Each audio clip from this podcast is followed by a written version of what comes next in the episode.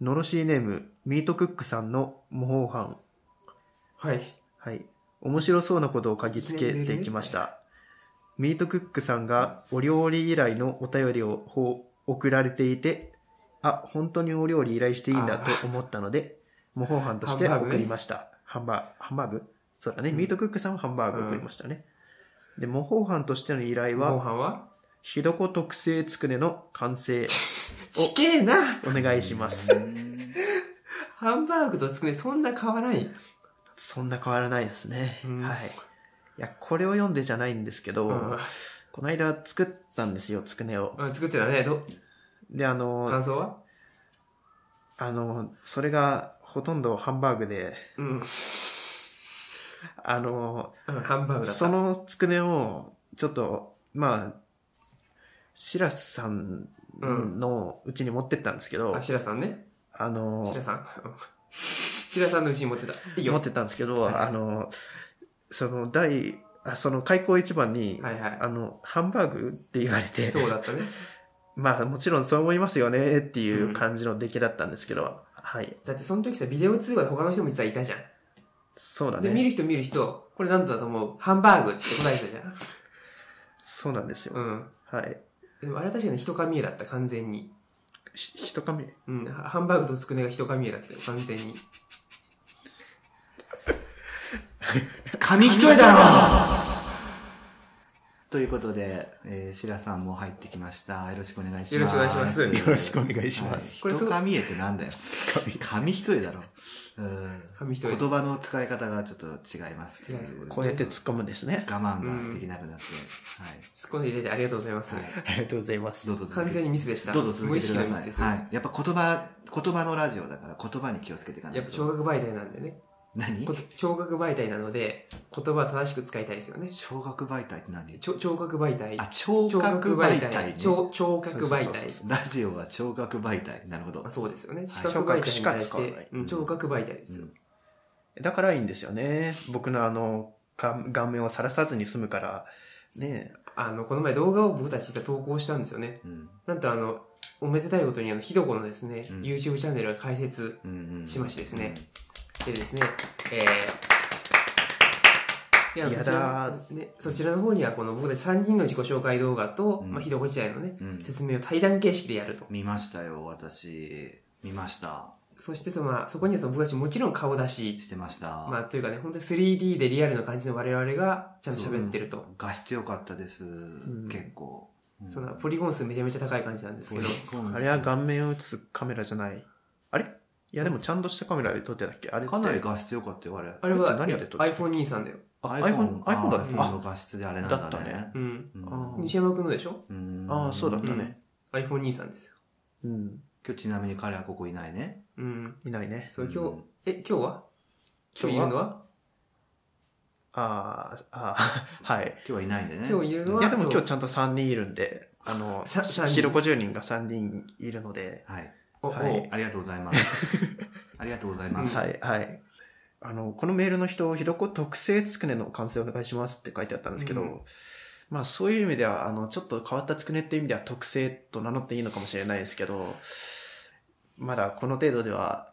この前、この間送った程度のつくねでは、やっぱりうんダメですだかねってち。ょっと焦げたハンバーグみたいだったもんね、あれね。完全にハンバーグだったあれ。食べてみて、ああ、豚肉じゃない、鶏肉だって、やっとそれで分かったぐらいだから、つく、だってつくねってちっちゃいじゃん、もうちょっと。そう。うんあれ、でかかったうの、んタッパに、だってタッパにつくねって、どれぐらいのタッパ、どれぐらいのつくねってあると思うけど、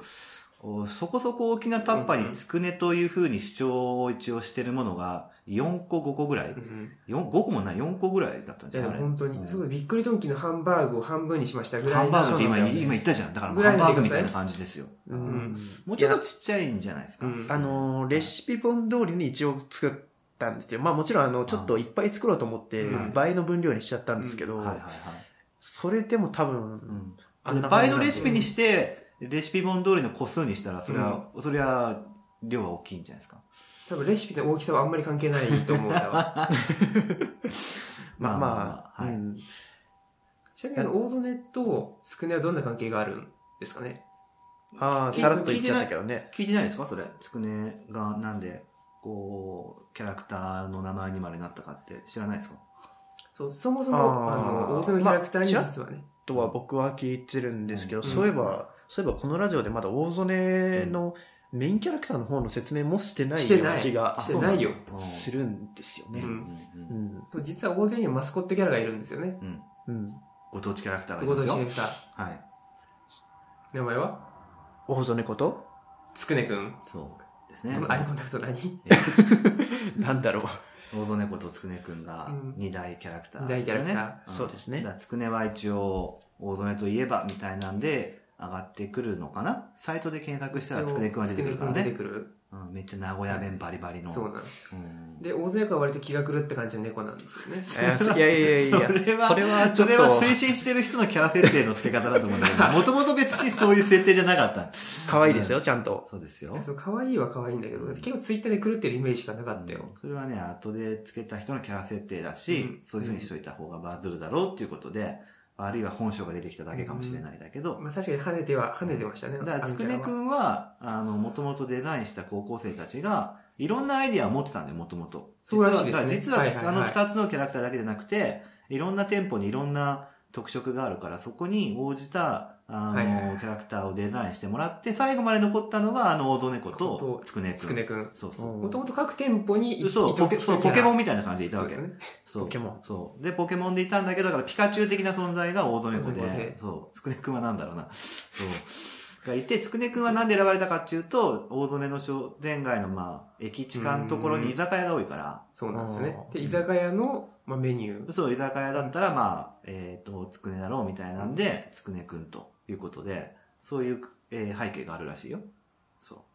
ああ、居酒屋のメニューといえばだから生き残ったみたいな感じなんですね。うんううんん。居酒屋が多いからつまみみたいなとこなんじゃない、うんなるほど。だからこの戦国時代生き残ってきた奴らがあいつら2体ってそういでうすねよ。大津猫とつくねくん。で、その、偶然残ってしし残ってしまったその猫とつくねっていうのうが、んうん。あの、まあ、独特なところは、うんそいつらがうん捕食関係だっていうところです食べね。お互いにそうね食べやら食べる食べられるっていううね、んうんこの大津猫の大好物がつくね。うん大好物がつくねだと書いてて、つくねくんとは言ってないんだよねそうですあねー。あくまでつくねが好きだとしか言ってない、とは言ってない。そうそうそう、ただなんか割とねうん、あの、大勢の本性を聞くうとん、なんか割とつくねくん食いてえみたいうなん感じで出てますね。大曽根子どう思われてるんだろうな、今頃。聞いてる皆さんには。踊り子さん近くにいますからねきっとねこの、いや、よく歩いてるかららね。うん、そうだね。だって僕らもコラボレーションしたじゃん、この前のワクワうクん。コラボの日コラボレーションさせていただきましたね。うん、ちょっと文句言われちゃうかもしれないですね。あの、こんな風に言ってると。えだから大曽根にはいろんなキャラクター八百よ八百万の神がいるわけですだからあ、そうそう、大勢やおる、やおる、いやマジでマジで、ううん言いたかっだ大曽根の象徴である大曽根子で各店舗にも象徴するキャラクターがいてた。、で、まあ今見えないんだけど、見えてるのは大曽根ことつくねくんっていう神様がいるんですけど、でしかもストリートにはドロシーのキャラクターたちも雇ってるよ、みたいなねあそうそうそうねキャラだからキャラで溢れてるんだよ、本当に。本当にううんん。そうそう。ひどこにはどんなキャラがいるんでしょうね。ひどこのキャラクターとかいるんですかひどいあ。まあ、いないんですけど、ひなんどこか、のキャラクターどんなキャラクターだろうな。なんか野生的な感じするけどね、どんどこどんどこ火を焚いてさ、こう、キャンプファイヤーソングみたいな、キャンプソング歌ってるような。なならいいんですけどね、うん割と僕らってその、うん暗い感じの人たちが多いからそうなうのん、うん割と塞ぎ込んだ闇深キャラかもしれないってほんいうとじめっとした感じじ。めっとしてうんいや僕人間嫌いなんですよねみたいなやだー。そんなキャラクターうん大曽根子とつくねくんと人間嫌いって大曽根どうなっちゃうのって感じなん大ですか曽根くんもつくねくんも人間じゃないけどね、 確かうにん。うんうん、まあそんな感じで始めましょ始めましうょうはか、いえー今週もひどこからお送りしますなんちゃってラジオのロろンしシ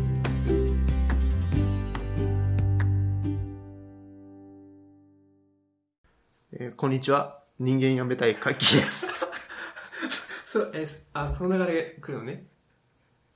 あのこんにちは世界破滅主義のカニエです私も喋った方がいいですかそうですね、はいゲストのゲストのみんなを太陽のように照らすシラさんです。あそうなんですかはい。あ眩しい今虫人間大好きですよ。 ちょっと対比構造を作って対み立た。構造そうそうそう対対立構造自分だけいい人ポジションをちょっと保ってみたえはい次は行こいうか、えーこの番組は大曽根にあるなんちゃってシェアハウスひどこの住人がお送りする、えー日常のラジオでございます。別に、あの、ニヒリストとか、あの、人間嫌いとか、そういうのラジオとかではないと、断じてないというので、はダメだよね。用放送禁止用語だと思うけ あど。、そうなんですか多分ダメだと思うんですけど。あじゃあ今ここ P 入れときますそうね。ですね。ちょっと放送禁止用語ですね、そ多分それは。そうなんですね。そうですなんかそんなに悪いイメージなかったですね。はい。えっと、今ちょうどそういう、あの、冗談みたいな話を、あの、話してたから、そういう自己紹介になったそんうだなよんでね。すね。で、それ決がして本音でそう思ってるわけじゃなくて。うん本当にそうなんです。いや、わかんない。え本当に、えちょっと待って、何に同意した今、それは。本当にそうなんです。いや、本当にあの、僕たち、その、はいただこういうええ変なニヒリズムが言いたい、言いたくて言ったんじゃなくて、はいただこのうん話の流れで、流れだよ。そうですそうね。そう仕方なそのく。休憩時間にそういう話になったから、話の流れでニヒリズムって出る。いや、いや、しまあ、でも、難しい言葉だけどね、なかなかね。なんですよね。うん、なんとか主義っていう。主義なんとか主義すげえな。うんはい。はい。えっと、今日はうん、そんな感じで、あの、太陽のような、えええっと、西和くんがちょっといないんですね。なるほど。代わりので太陽が来、ました。代わりというわけではないんですけど代わり、まあ、まあ、いつか絶対来てほしいっていうふうに思ってたんですけど、うんはい。はい。まあ、うん自称太陽のええ、あの、ゲストさんに来ていただいております。はい。はい。えっと、シラさんでよかったですかいいです今よ。日はい。今日も、いつも、もう、小学校からずっとそうなので。んは。はいいお願いします。白井さんよろしくお願いします。えよろしくお願いしますよろくお願いあのー、憧れのラジオに出られて、えー感激ですね。こう、あ、引いた顔でこちいらをや見あて。の、あの白井さんからそう言われると僕らはそういう背筋がピンとなるというか、あの、おかんが走るんですよね。 あおそうですねお、おかんが走るって。あ、そうなんだね。はい、わかりました。あのうんあれなんですよやっぱり僕らからしたら白井さんすごいお世話になっているんあ、でそうすよで。すか。はい。いいえ、はい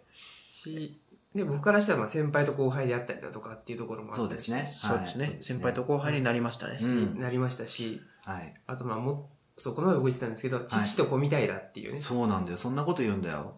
あのー、カニちゃんは子供で、えー、シラさんはお父さんですみたいな、あー全然おー自覚ないんだよ。自覚ない。いきなり子供できたみたいな。そう。この方から言ってくるっていうね。親の方から言うんじゃなくて、小顔親を選ぶん だと。いや、まあまあまあ、いいと思うんだけど、いきなり子から言われるの。あなたの、私は、あ、あなたの子供ですみたいな感じで言まわ れあ、た なあれはそう個人的に父父認定したみたいな。父に父に父親よくわ認かんない父親認知しましたみたいな感じなんですけど。そうそうまあ、それほど、あの、リスペクトしてくださってるのかなという意味で受け取りましたけども。はい。まあ、血そうです縁、ね。血縁関係はございません。全くないです。はい。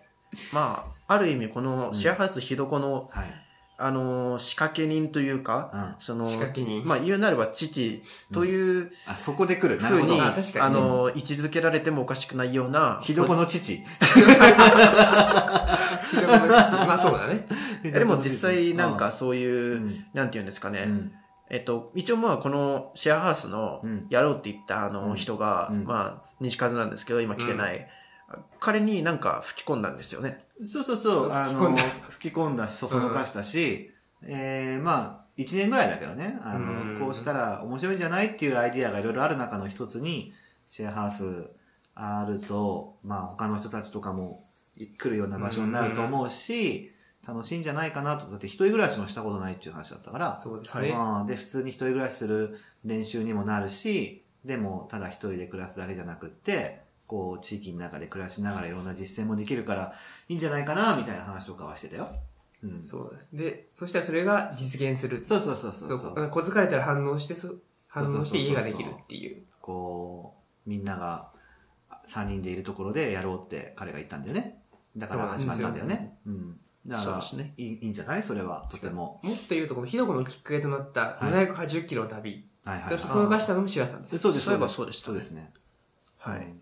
あの滝、を見たらそう、竹を見たらってカッキーにおすすめをして、その頃、なんか、さっきのそれこそ、あの人間嫌いのカッキーですじゃないけど、 えー、そんな感じになってたから、あのーあなたは人間じゃないものに出会った方がいいよと、なんとなく思ったから、 もっと言うと、だから人間と会うと、カッキーいろいろ考えちゃうから、そうですよね。あの、ごちゃごちゃ言ってくる人はいはいはいと話をすると時間かかってうーってまたなっちゃうから、ごちゃごちゃ言わない存在と向き合った方がいいんじゃないかっていうんで、何も言わない存在そと。うそうでエネルギー体の方がいいかなと思ったら滝みたいな滝っていうそう滝だったらさいろいろごちゃごちゃ言わないじゃんずっとゴーそうっですねて。しかならないから滝は滝でしかないのでいいんじゃないって言ったら滝を見に行くえーのも目的の一つ、旅の一つ。で、まあ、行ったんだよね、そうですね自そうですね自動車でね。うん夜通夜通しね。滝はちゃんと見れたんだけどね。うん。なんなら、あのーさらにもっと前に遡ると、はい。あの、僕らをつなぐきっかけとなったのも、うん。実はシラさんだったりうんまあ、するんですそうだよねね。なんか、もうめちゃくちゃ昔、うまんまあ、あそうね4年ぐらい前かうな。ん例のキャンプとかね。で、それでは君らの共通の、えー友人が、まあ、いて、で、そこと、そこを介して繋がったっていうのもあったね。うんはい。なんでまあ、ね、円をまあ数えたらキリがない。そうだね。なんだかんだ、もう何年も付き合いがあるしね。そうですね。あのー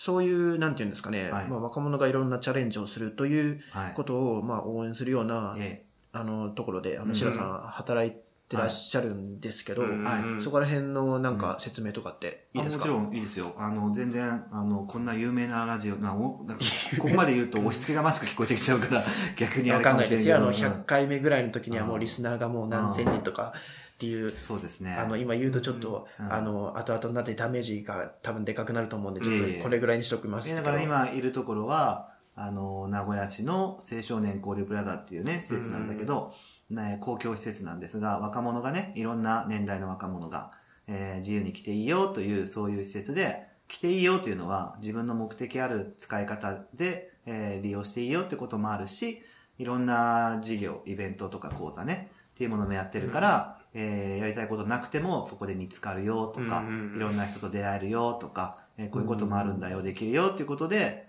こう、空間を利用する人もいれば、えーソフト事業に参加するような人もえーいたりとかっていう、こう、いろんな年代関わらず、いろんな若者の人たちが混じり合うような、えー場所ですね。うんそこでずっといますが、まあ彼ら、ここにいるメンバーたちも、えーそこの、えーっと、付き合いというか、そそこうでですねの出会いとか、はいえーっと、ご縁っていうのは結構続いてるかなと思いますね。本当にそうですね。はい。愛称をユースクエアと言います。はいはい。あの、ユースケアの、まあ、理理念じゃないんですけど、うんその、理念なんて言うんだろう。あの、3つぐらいの、なんていうの、発達段階みたいなものがあるじゃないですか。おーおあのー詳しいですね。さすが入り浸ってますね。いいですいね。や今空いてないんですけどね。そうなの、は今い臨時休館中、あのコロナと関係なくてね、天井工事っていう昔から決まってた改修工事の期間なので、9ヶ月、ずっと12月までね、休館なんだけど、閉まはいはい。で、そう、うちのやってること、はい、どうぞ。。そうですすね。うん。あの、うん。居場所機能と、うん居場所。うんあ、と、ユースケアでうんいろんなことにチャレンジするということと、うん。うんそこを飛び出して、あの、街に飛びだ飛び出して、あの、自分で活動を始めるみたいな、うんうんあの、3つの、あの、発達段階を想定ししてるみたいな話を聞いたことがあるんですけどうんうんうん、それが、まあなんか結構、ここのひどこの、うん。あのーなんて言うんですかねあ、ーひどこになるという、その、えっと、風を巻き込んで、うんえっと、土に根ざし火を起こすみたいなところと結構シンクロするところがあるなとか、うんうんまあ思ったりしてるんですけど、うんうんなるほどね。はい、うんこの大曽根っていう土に根ざして、うん外の人って風をまあ巻き込みながら、自分たちの火であるまあ熱量であったり、うん情熱を大きくしていくと。うん。まあでも実際そのこのひどこっていうものが、うん。やっぱそこがユースケアがあったからこそ起こったっていうところは結構、まあまあシラさんがいたから起こったっていうのは結ありがとうご構ざいます。まああもちろありん。ますりねがとうございます。はい。でそのシラさんってその、なんていうんですかね、まあ、順番に聞いていこうかな、やっぱりそ順番の、にいや、うんあの、はいどう過ぞ去にシェアハウスのええをやってたりっていうのもあるんですけど、はいまあ、そこは結構昔なんで、生まれた病院から行きましょうか、じゃあ。順あ番に。の、一個一個。あそういう感じでいきますあ か。本当にあれですよね。自己紹介の時に、あの、生まれはどこどこで、そうそうそうあの、実は 1200g ですごいちっちゃい子だったんですよね。あのちなみに大体覚えてるけどね、まあそこはいいと思うんだけど、そうするとこのラジオがもうシリーズものになっちゃって全部自分の回になっちゃうっていう、ジャックしちゃうっていうあね。の、白川ヒストリー。そうそう。いつまで経っても西風来ねえじゃねえかみたいな。 ごめんなさい、冗談は。はい。いやあ、の、最初、あの、大学に、うん。あの、まあ、シラさんもともと北海道の人なんですけど、はいうんあの、最初大学に入った時点で、そこって教育の大学だったらしいじゃないですか。そううですんあということは、うんそもそもそのそういう教育系の分野を志してたと思うんですけど、いや、のそうはでもなかったよ。あそうなんですかそうでもなかったよ。あのー北海道の札幌っていうね、まあとこにいたんですけど、北海道出身。そうそうそう。で、札幌から大学行こうと思うと、うんその、いろんな大学はあるはあるんですけど、はいはいはい。別に家が貧しかったという特別そういうわけでもなかったんだけど、なんとなくやりたいことなかったんで、えーまあ、就職はしたくないなかったというあかー、高校卒業した時点ではね。じゃあ大学どこ行こうかとなった時にお金がかからない方がいいのかなとなんとなく自分で思い、えー別に学費のこと調べることもなく、お金のこと考えなくていいんであれば国立かなと思い、うんそうですでね。そうする効と、そう、国立はね、札幌から行く国立って2つしかなくて、北海道大学、北大か、えっ、と、教育大学しかないそうですよあねよねで、北大行く頭なかったから消去法で教育大だったっていう、ただそれだけです。あはい。率まあでも確ーかに。なるほど。まあでも留年したんだけどね。留年して、でも結局北大は、あの、もともと別にそういう頭あると思ってなかったから、じゃあやっぱ教育大だなと思って、ああ、え、浪人ってことですか浪人したんだよ、うん1年間そうだよ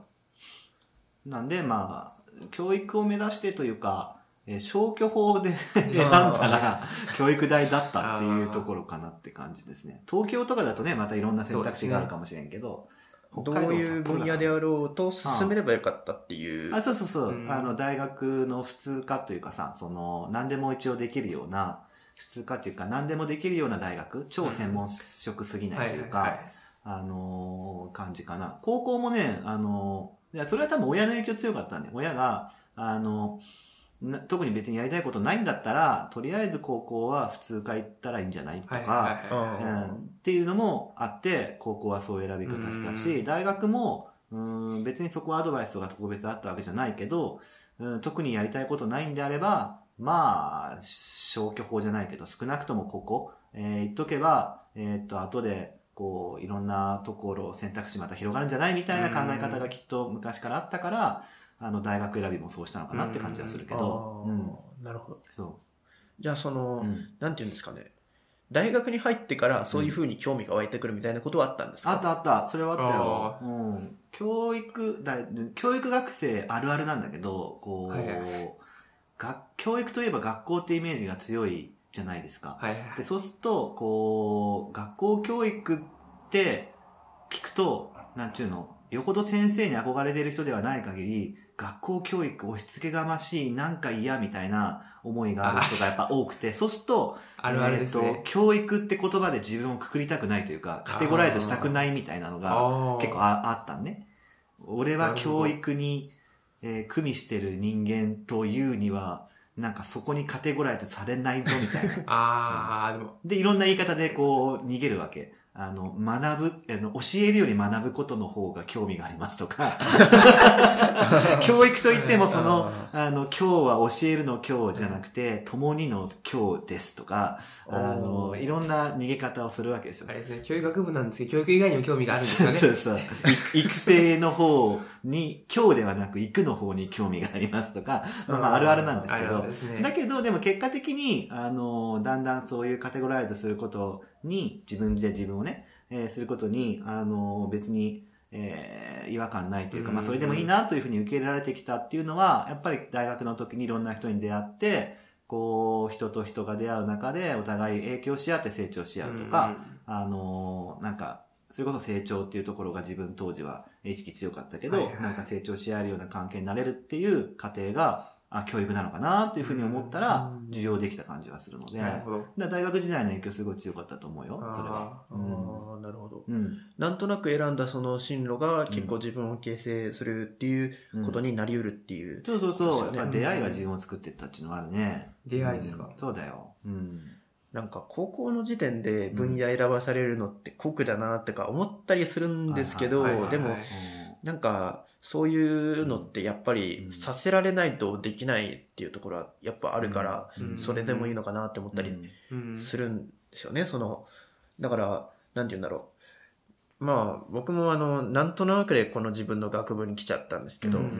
んまあそれはそれでなんかきっかけでいろいろでいろいろな出会いがありましたじし、ゃあ割とさ、今の、こう、高校生とか大学生見て思うのは、結構やっぱ周りの大人とか社会がさ、こう、次の進学先の学部だったりとか職業とかっていう選択肢をさ、すごい早く迫ってくるというか、あ早く選びなさいみたいなはいところがあって、いやなんか大変だなーって思うよ、普通うんうに。んうんだって今カッキー言ったみたくなんとなく選ぶみたいなことで言おうとしたらさ、なんとなくでいいのみたいな、あー なんか圧力じゃないけど、勝手にね、それを感じてる本人がいるっていうのもあるかもしれないんだけど、明らかになんか選びやすい選択肢がいろんなとこに転がってたりとかすると、あそれをあえて取りに行かないんですかみたいな、こう周りからの目というか、ありますよね。なんかそういうのあったら大変だろうなと思って。うんいや自分で選びたいじゃん、人は誰しもっていつも思っちゃうんだけど、うんそうですね。選確ばかされたいというか、はいね、選ばされるとなんか、これ自分で選んでないな、だから嫌だなとかって思ったりする方だから、自分はにね。そうですね。そうだから、大変だろうなとは思うよ、今の、こう高校生とか大学生。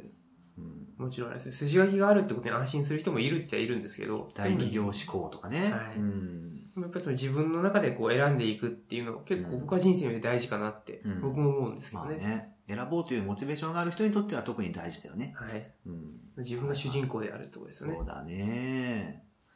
だからこそ、あの、大学生ってあの、うん結構大学時代に自分探しとかうん。したりするんかなーってちょっと思そっうたりだもするんですけどそう。な大学生はそういう傾向ありますな。ううんんシラさんはどういう大学生だったんですかいやー、いろいろやってたけど、だから、今の流れでいくと、あだから一番でもね、影響を与え、最初に影響を与えたのは、あのー子供と遊ぶサークルに入ってたんですよ。ああ、はい。大学の頃はねい。、で、えっと、まあ、カリキュラムがね、その大学のカリキュラムがちょっと変でう、ん新旧カリキュラムが入れ替わりの時期で、狭間の時期だったああ、なるので、ほど。旧カリキュラムの一番最後の、えっと、学年だったあ厄介な時期だ。あだーつまり先輩が入ってこない同じ学部うに、んだから、まあ、後輩も入ってこない、はいはい。えー先輩が入ってこないとおかしいねそう先輩はあいるのどんどんいなくなる。いなくなっていくし、うん後輩は入ってこないっていう感じなんだけど、でそうするとこう大学で学べるカリキュラムの科目もあの1年生から4年生まで受け入れれるような共通科目ってやつと,、はいはい。えー、と学年が進むにつれて受け入れれる専門科目ってあるじゃないありますね。で、うんお面白いのはさ、共通科目でだんだんこう受けれる人数の母数が少なくなってくるから、あ大学あー3年とか4年になったら、あの、自分の大学なのにだよ、えっ、とね、共通科目受けれないっていうのがあったええ の。おかしくないじ絶対受けなきゃ卒業できないのに、あの、うちの大学では開校、してま最せん小、最小開校人数に満たないから、できません、みたいな。なんでか、で、どうしたかっていうと、あの、文校って言われるさ、あの、北海道の教育大学は文校っつってね、札幌校とか、あはいはいまあるあん旭ですね川校とかあるから、あの、自分が行ってたのは岩見沢校っていう偏僻なところだったんですけど、はい岩見沢校ではこの共通科目受けれないのでう、ん旭川校で受けてきてって言われるの。あーなるほど。だからカリキュラムがすごい不安定で、こう自分の大学にずっといるっていうこと自体が不安定だったから、うんいろんな人に出会わなきゃいけないっていうのが、まああったっていうこともあって、で、いろんなこうサークル活動的なものに参加をしたっていうのが結構大きうなんこうきっかけで、でね、そこで出会った人の中でも、たまたま、あの、札幌で自然学校のスタッフやった時があったんだけど、はいはあの、そこでね、同じ学年の大学生に出会って、それがなんと中学校の時の、えっ、とね、同級生だった。ええたまたま。はいで、はいはい。高校の時とか全然会ってなかったよ。で、当時はさ、携帯電話とかも全然、あの、大学生になってもやっと持てるかぐらいな感じだったから、あの、ミクシーとかさ、そういう SNS も全然発あー懐か達ししいて、発達してなかった頃だから、あの、全然その時まで連絡取ってなかったわけ、そのこと。はいはいはい。で、中学校の時めっちゃヤンキーみたいな子だったんだけど、大学に入ってその子と出会ってみると真人間になってるわけ。まあ、あめれっ、まちあ、あゃびりっますよめね。っちゃびっくりしてさ、いや、めっちゃびっくりして、いろんな人にも尊敬されてて、ーなんか、いるじゃない、昔やんちゃしてた時の人の方が、割と大人になってから、ま、あの、えいろんなこと人生知ってる、まともな人間になるみたいな。あ あの、真面目すぎるとクズ人間になるみたいになのあるじゃないですか。うん はいありますね。その逆ですよ。で、あ、そのきっかけが面白くて、彼は、あのね、お父さん亡くしたんだって。ああ。高校の時に。ー、で、それでなんか、このままじゃダメだと思って、大学の頃頑張って、みたいなのがあって、うんで、それに超影響を受けて、彼の真似をしようと思い、ええーな、どうやったら彼みたいな、こう、まあ人間じゃないけどえ、はい。なんか、充実できるのかみたいなことを真似しようと思ってはいはいはい聞いたわけ。で、なんか、その、単純だったからさ、その時はさ、こう、いろんな、えっ、と、ところでいろんな人に会いに行けば、もっといろんな刺激もらえて、もっと変化というか成長できるのかなと思ったわけ。だかはいはいら、はいその子にさ、あのー、まあ、瀬戸くんって言うんだけどさ、あの、瀬戸って言って、えっ、と、今さ、って、こう、課外活動というか、いろんな、ここう、団体というか、に所属してると思うんだけど、何個所属してるって聞いたの。 何個 母上に、そうそう そうそうそう。おーど、どういうと、どういうのがポイントだと思うとか、なんか質の話じゃなくて、量の話。量の話をうん何個属してるって聞いて、えって言われて、それはゼミとかも含めていいのって言われて、で、そっちの、の大学ね、あの、2年生ぐらいからゼミ活動があったわけあ。はいはいはいで、あの、当時自分は1年生だったんだけど、あーっと、あ、2年生か、2年生で、ゼミはでもうちの大学なかったわけ。はい、だから、ゼミという意味がよくわからなくて、ゼミ活動とかも含めていいの大学でいろいろプロジェクトとかやってるそのメンバーとかのコミュニティも数に含めていいのって意味だって、今だったらわかるんだけど、意味、今意味もわからず、うん、とりあえず含めてって言って、それが自分の中では課外活動だと思ってるから、大学でないあとこのコミュニティの数だと思い込んだはかいはら、で、うーんって数え出したわけ、瀬戸くんは。1、2、3って。で、出てきた数字が、11って言われて、お11。そう、11って言われて、おおと思って、そっか、と。11個所属す れば、彼みたいになれるんだって、本当に思って、そっから寮を目指したわけ。11個の全然こう、いろんな人たちが、えー違うね違う、人たちに出会えるコミュニティを11個探そうっていうのが、そっからの目標になっはいては、うんで、やったっていうのが、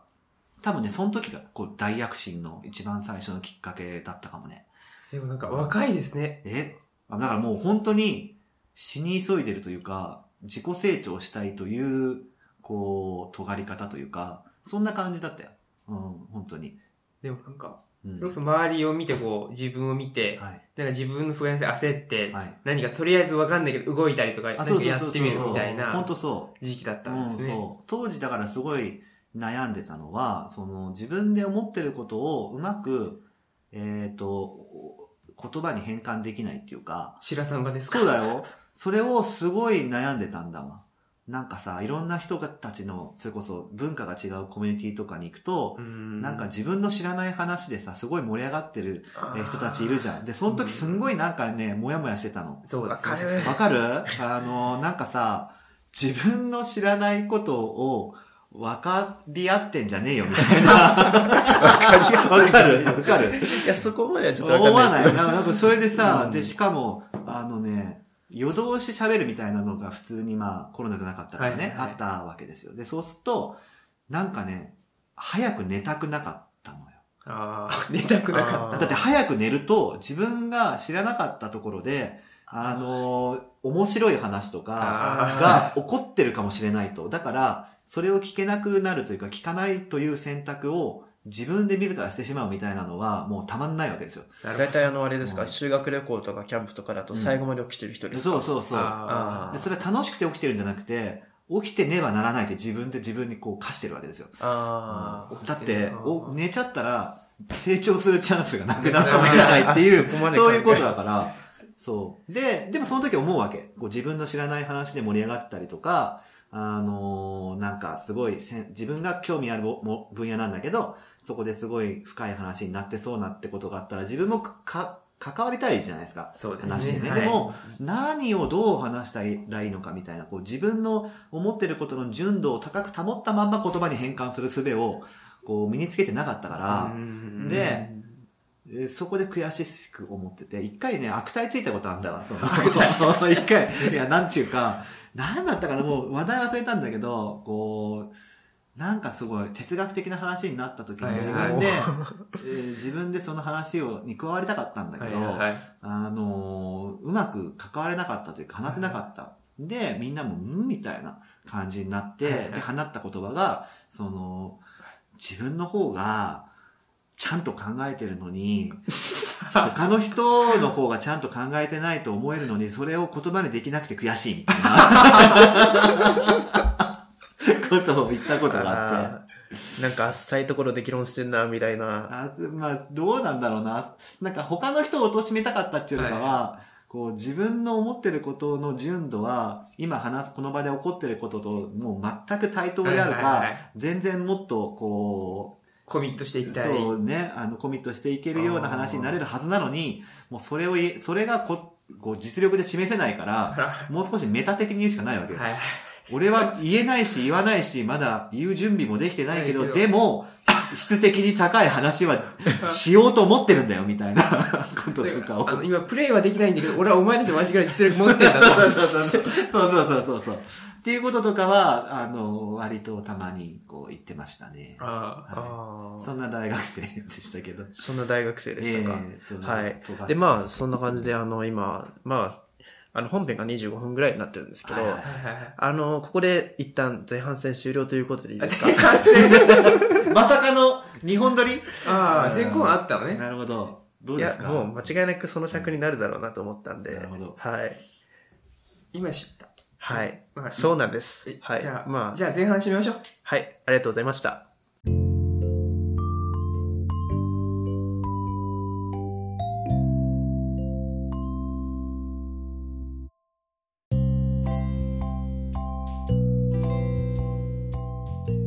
お別れの時間が近づいてまいりました。のろしでは皆さんからのお便りを募集しております。日々のお悩みや発見、番組へのご意見、ご感想など何でもお送りください。メールアドレスはひろことね gmail.com、hidokozone gmail.com でございます。概要欄のメールフォームからもお送りいただけますので、よろしくお願いします。 あの、カニちゃん、んあの、いや自分で言うのもあれだと思うんだけど、うんさあの今分かったと思うんだけど、初めてつまらずに最後まで行けました、おめでとうございます。えーやったーおめでとうございます。第8回目にして、9回目もうそれぐらいにして。では後編に入りますのでえーえーと後編はまた1週間ずれるかそのまんま一緒に放送されるか分かりませんがまあぜひとも聞いていただけたらと思います今週もお曽根からお送りしましたお相手はカッキーとカニエと、ゲストのしらさんでした。また来週、またねー。後編へどうぞはい来週も、こう、来週も出てるかも。